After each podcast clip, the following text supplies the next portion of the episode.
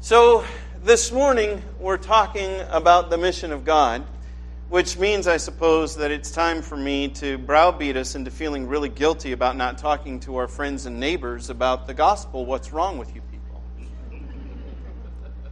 If, uh, if I may just release us of that and point out the truth that it is the mission of God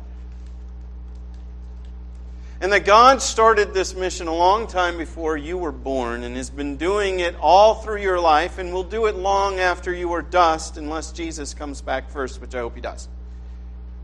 That, that this mission has belonged to God and is God, and it is, what, it is what God is doing in the world. There is an invitation to us to be a part of it. But it's important to keep in mind whose mission it is. Otherwise, you will get to feeling really guilty. Have you ever seen something again for the first time? You're looking at it and, like, whoa, and the wonder of it hits you. The very best example I can think of is the fact that uh, not next week, but the week after, I will have been married 20 years.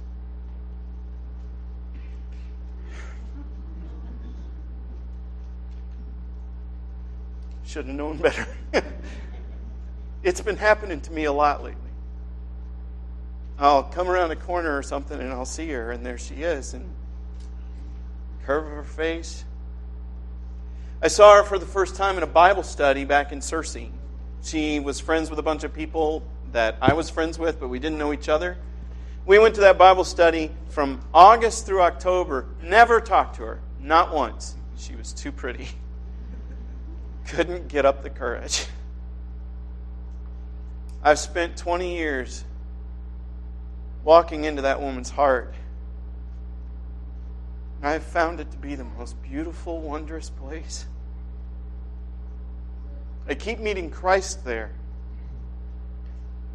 And lately it surprises me over and over again. Who am I that I would deserve that? She amazes me with her goodness,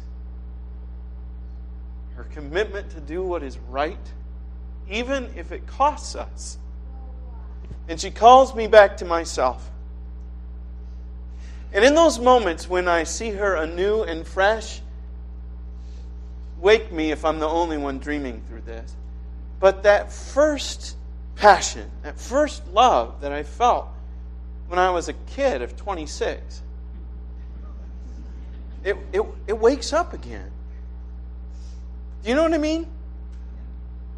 You know, because we, we walk along through life and, and you can get to, to the point where the rhythms become the rhythms and they, they just, everything kind of becomes mundane. You settle down, you settle in, and you forget the wonder. But then you see it again for the first time and you remember again who I really am and what I'm really about and what I really have here and how incredible it is and how I need to protect and preserve that. You know what I'm talking about? Amen. This is the best example I could think of of something else I want to talk about. Because I want to invite us to see something that's even more important again for the first time. Have you ever seen this movie? Raise your hands if you've seen Risen. I am about to ruin this movie for you. Uh, this is a great movie. It really is. It is. It, what is what it's about? It's well. And, and, by the way, spoiler alert. But this this came out in 2016. You can get this thing. It's on the shelves. It is so totally worth your time. The movie Risen follows this man, a, a Roman centurion. I think his name is Clavius, uh, on a search for the body of Jesus Christ which he cannot find because it's not a body anymore. I love this movie because it helps me see it again for the first time. But I want to I want to take you to a moment in this movie that captures what we're talking about today. Uh, we've we've got just two minutes of watching a movie. Are you okay with that? Like I said, if you haven't seen it, mm, well, consider this an advertisement. It is worth seeing. But but let's let's, what we're going to watch here is the moment when Clavius first sees the body he's looking for.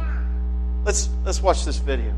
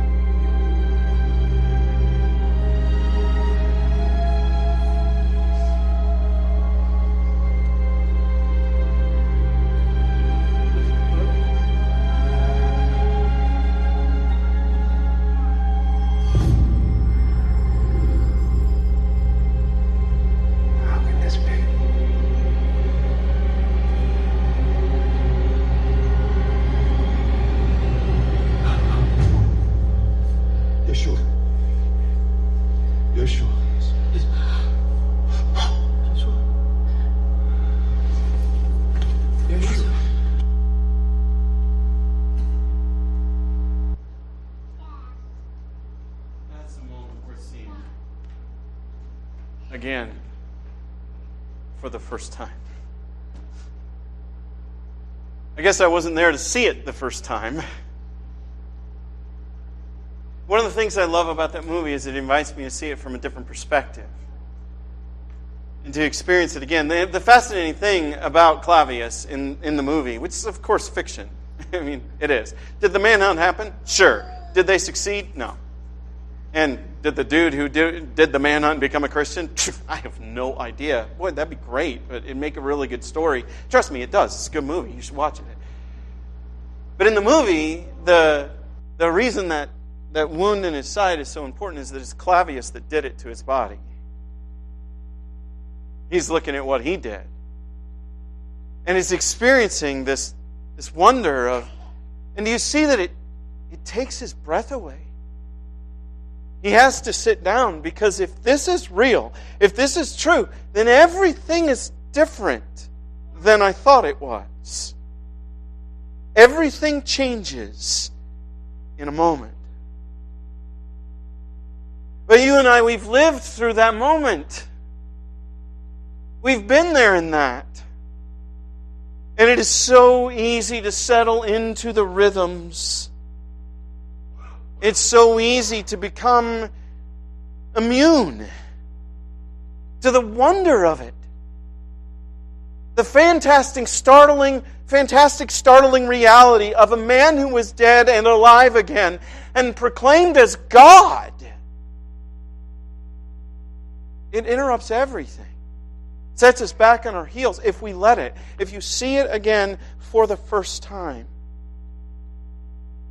And as it always does, when you see something for the first time again, it stirs that same wonder, those same loves, that same passion, that same, I've got to do something about this, right? Let's look at what Luke gives us when he first gives it to us.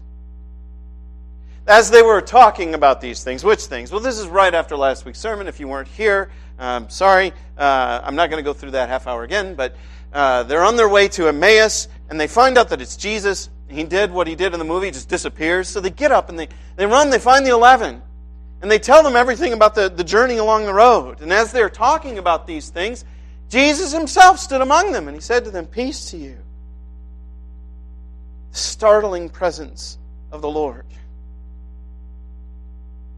You know, before I go on, have you have you ever obviously you haven't you probably haven't encountered the body of the Lord standing with you, but have you ever had at that moment where he does this because he still does this stuff. Where he shows up all unexpected, uninvited and interrupts Like he did in Solomon's temple when he filled it with smoke and fire and they couldn't worship for a while? Or when he steps into your prayer and suddenly your words are gone and you can't talk? He whispers peace. This is who he is. And but they were startled and frightened and they thought they saw a spirit and who wouldn't? They watched him die. Some of them did. Many of them had run and hidden, but they knew he was a dead man. Who wouldn't think he was a spirit? So what does he do about that? And he said to them, Why are you troubled and why are doubts rising in your heart? See my hands and my feet like he did in the movie. He shows them, Look at this. Look, the hole's still here. You know, ghosts don't carry scars, but I've got them. What happened to me left its mark. What I did for you left its mark. Look at my hands. Look at my feet. Touch me and see. For a spirit does not have flesh and bones, as you see that I have. Saying, I am I'm not just a disembodied spirit. There are a lot of Christians who think the Christian hope is to get disembodied. That's Plato that taught that, not Jesus. Plato taught that you need to escape the prison that, you that your soul is walking around in. You get to throw that thing away. The Christian hope is resurrection. That the body soul unity will be restored, and the body that you have will be raised from the grave, but it'll be like His imperishable, immortal. But he goes on to further proofs, and while he said this, he showed them his hands and his feet, and while they were still disbelieving for joy, those first emotions, that wonder. I can't believe it. This is so amazing. While they were still disbelieving for joy and marveling, he said to them, Have you anything here to eat? And why is he doing that? They gave him a piece of broiled fish. He took it and he ate it before them. Now, why did he do that? He needed to demonstrate the truth and the reality, once and for all, who he was and what had happened. Because something amazing and startling had happened. This is a man. Jesus Christ is 100% human. He's also somehow 100% divine. He is both of those things. But he is truly man, truly God, truly flesh. One of us. God among us in the flesh. But after the resurrection, he is something we aren't yet because he is a glorified man. He came the first time in the likeness of sinful flesh, meaning that he was just like us in every way. And he suffered and died in the likeness of sinful flesh. But in his resurrected state, he is what we will be. We will be like him when he comes. So, this vanishing and appearing stuff, that's not his godness, that's his resurrected manness his altering appearanceness. You know, the, the fact that people can't recognize him. That's not just confusion because he's, you know, supposed to be dead. There's something different about the resurrected man. None of the sins stick to him. And he truly bears the image of God. And he is what we will be. We will become like him. So, in order to prove that he's still man, he says, Touch me.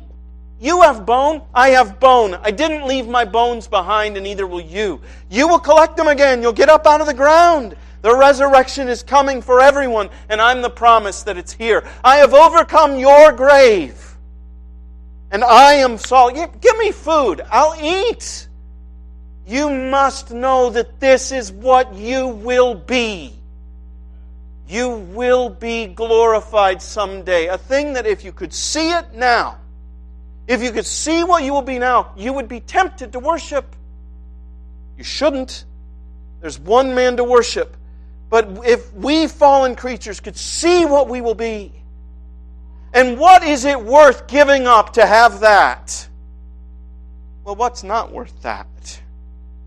What pain is not worth suffering to enter into that wonder and glory into which you have been invited by the resurrected Christ? And once he's proven who and what he is, he sets about saying, This was always the plan. Always. Then he said to them, These are my words that I spoke to you while I was still with you. I've been telling you this is where things are headed.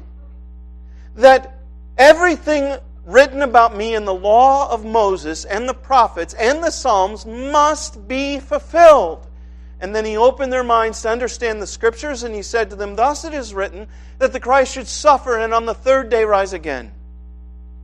Now, if his sermon stopped there, and this is a sermon, this unpacking of scripture that he does, it took longer than the, what, 25 seconds that I just took to read that. He spent some time with them here. In fact, he had some days to instruct them on this. I mean, there was quite a while that he's giving them.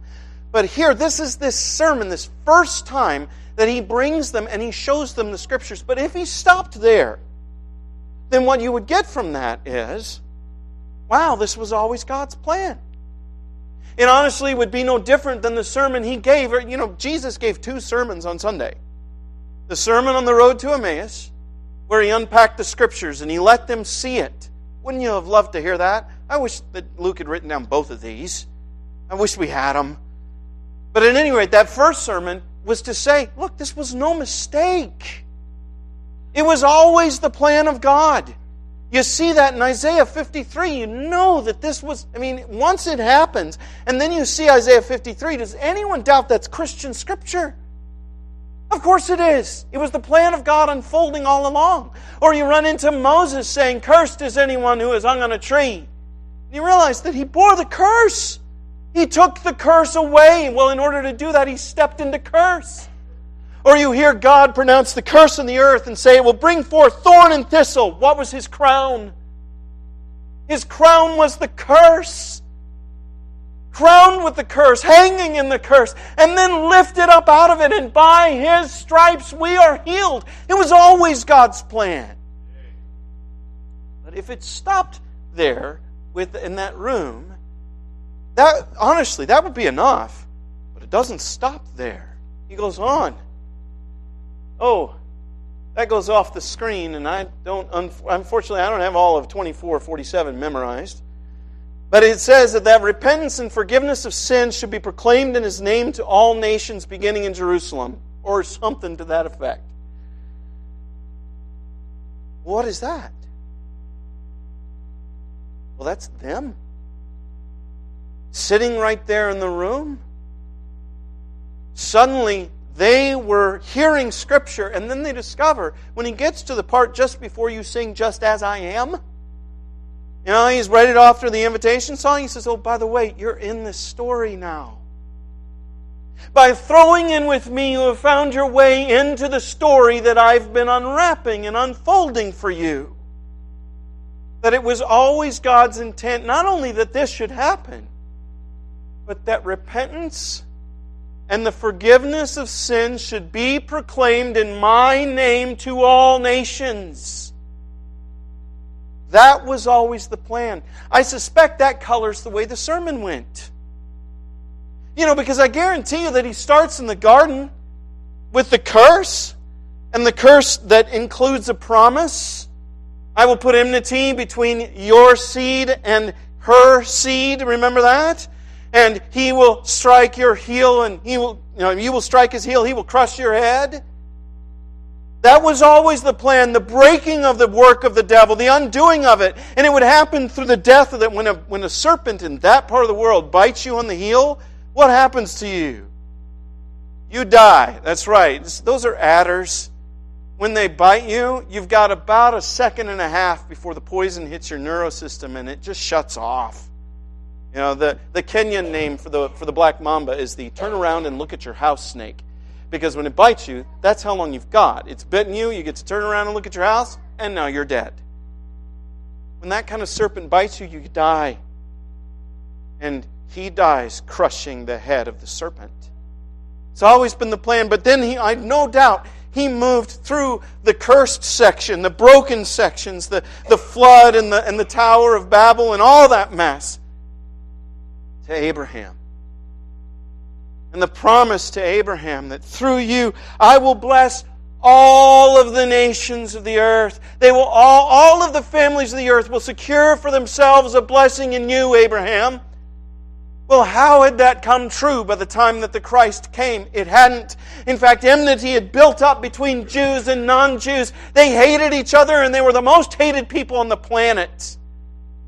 And yet, in the Christ, suddenly the promise is kept, but only if that happens. He says, You're part of this now. You're invited into this now. The old Joshua slaughtered the nations. He had to kill them. It was the only response that God left open. And it wasn't originally God's plan, by the way. His original plan for those nations was exile. If they'd done what God wanted, the hornet would have driven them out. But they wouldn't do what God said, and so the only option was slaughter. But now another option has come to take the enemies and make them friends to convert and rescue by our love that we have because of the Christ.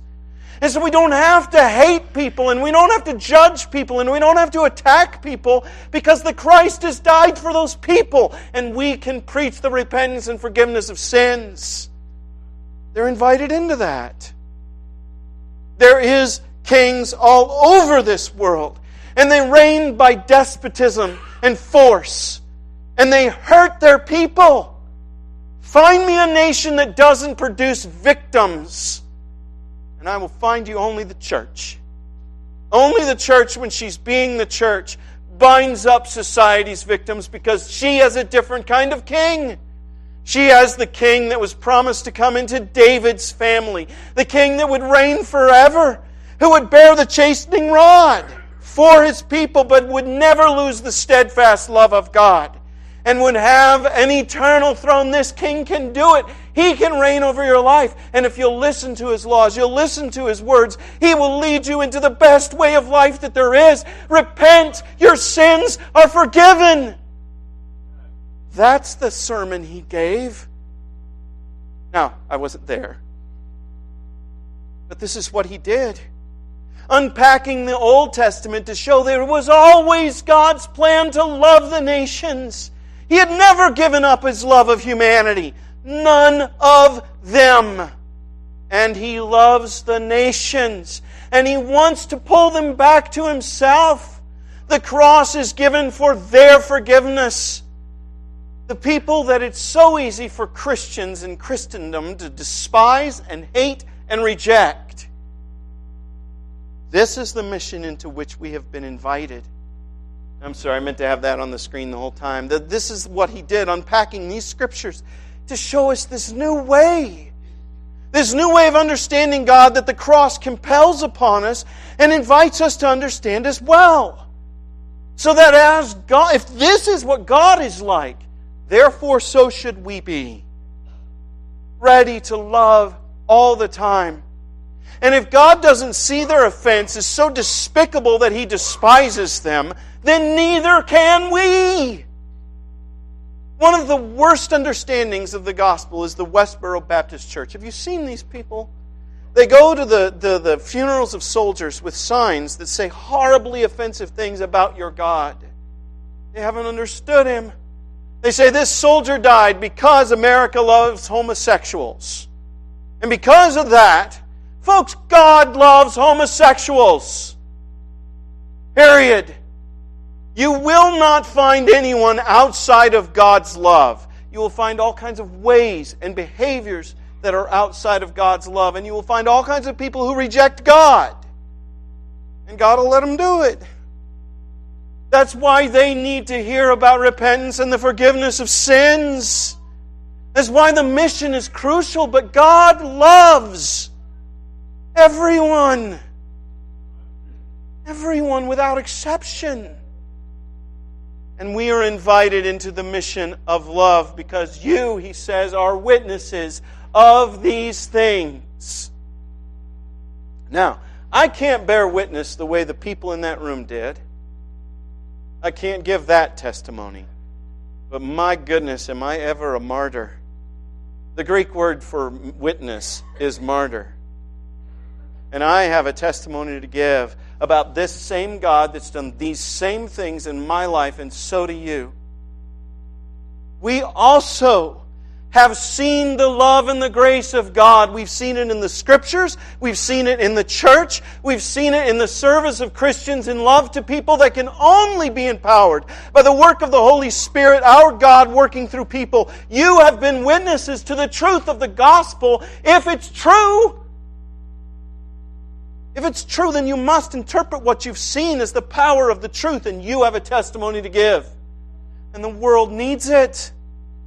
And we are invited into it. That ancient story is our story. And just like He set them into the life of Abraham and said, You're part of that story. And He set them into the life of, of Moses, and He set them into the life of Joshua, and He set them into the life of David, and Isaiah, and Jeremiah, and Ezekiel. And He said, You are in that story. So He sets us now into the story of Bartholomew, the story of Peter the story of Matthew. You also are part of the story. And you have the same wondrous thing to tell. And when you see it again, doesn't it stir the emotion? Doesn't it? And behold, I am sending you the promise of my Father upon you. And what is that? What's the promise of the Father? That's the Holy Spirit. And this is why it is not a guilt trip to be invited into the mission. Without the promise of the Father, who's it up to? You? And you dirty, rotten scoundrel, you probably haven't talked to anybody this week, have you? I bet everybody you've talked to is already a Christian. What good are you? Worthless dirt. Well, if the mission is on you, I guess it would make sense for me to try and make you feel that way. But that's not gospel. It's not the truth either. The truth is, behold, I'm sending the promise of the Father on you. The Holy Spirit's going to come upon you. It's not your mission, it's His. And if you know the rest of the story, as Paul Harvey says, you know that in just a few weeks, that exact mission started happening, not because they made it happen, but because the Holy Spirit did. What were they doing to get ready for it? Praying. Our big job when it comes to fulfilling the mission of the world is to pray and look for God. Watch what He's doing. But it's the hearts that pray and are open to the promise that it falls on. He says, But I but you stay in the city until you are clothed with power from on high. This is not a guilt trip, it's an invitation to get quiet and still and to pray. And then to have your eyes open for the movement of the Spirit. The resurrection of the Christ, as Christ himself interprets it, means God's mission to forgive the world is at last begun. The promise given to Abraham millennia ago is being fulfilled among you. You live in these days. You were alive to see them. Praise God. And you get to see the work of the Holy Spirit as it's carried out through you. Because the hope of the world is sitting right here and in church buildings across this world. You are the hope of the world because God wills it to be so. God fulfills His work through us, and the work is begun through the resurrection of the Christ. We, like them, find ourselves as part of this amazing story. We are part of the story. When the angels look around and they tell the story, some angel someday is going to mention your name. They're going to be talking about that time that you did that thing because the Holy Spirit led you to do it. And God led someone to repentance and to experience the forgiveness of their sins. You're invited into that self same story that they were invited into as well. So, what did they do? And he led them out as far as Bethany, and lifting up his hands, he blessed them. And while he blessed them, he parted from them and was carried into the heavens. And they were worshiping him, and they returned to Jerusalem with great joy, and they were continually in the temple blessing God. They were obedient. They didn't feel a guilt trip. They didn't feel messed over that they hadn't already talked to some Roman soldier about Jesus Christ. No, they were obedient and they prayed. And then God led them into his wondrous mission. The hope for the mission of God is God. The Savior of the earth is God. You're invited to participate with him in it. So, you also are part of the mission of God. And if that does not fill you with wonder and awe, you haven't seen it again for the first time yet. Because when I look at it again for the first time, I am always convicted and blessed and filled with the need to pray. God, lead me to somebody that doesn't know yet. Lead me to someone who does know but who's broken. Help me to be about your mission of saving the world through Christ Jesus my Lord. Look at it again. See it again. Let the wonder and love of it move you again. If you look into your heart this morning and you're seeing that and you want the church to pray that you might be about it, if we don't pray after this sermon, then we are sound asleep. We are not just kind of a little neglectful, you know, we are done. And we need to be about this. But if you want somebody to pray specifically for you, this is a praying church, we will pray for you. And it may be that you came here this morning and you're hurting. You're hurting because sin is heavy on you. Or you're hurting because the suffering world has fallen with both feet on, its, on, on your neck. Well, if you need the prayers of the church, we want to pray for you. And if you're not a Christian this morning, no better day than to enter into the resurrection of Christ Jesus than this day. If this morning you're subject to God's invitation, there's room right here.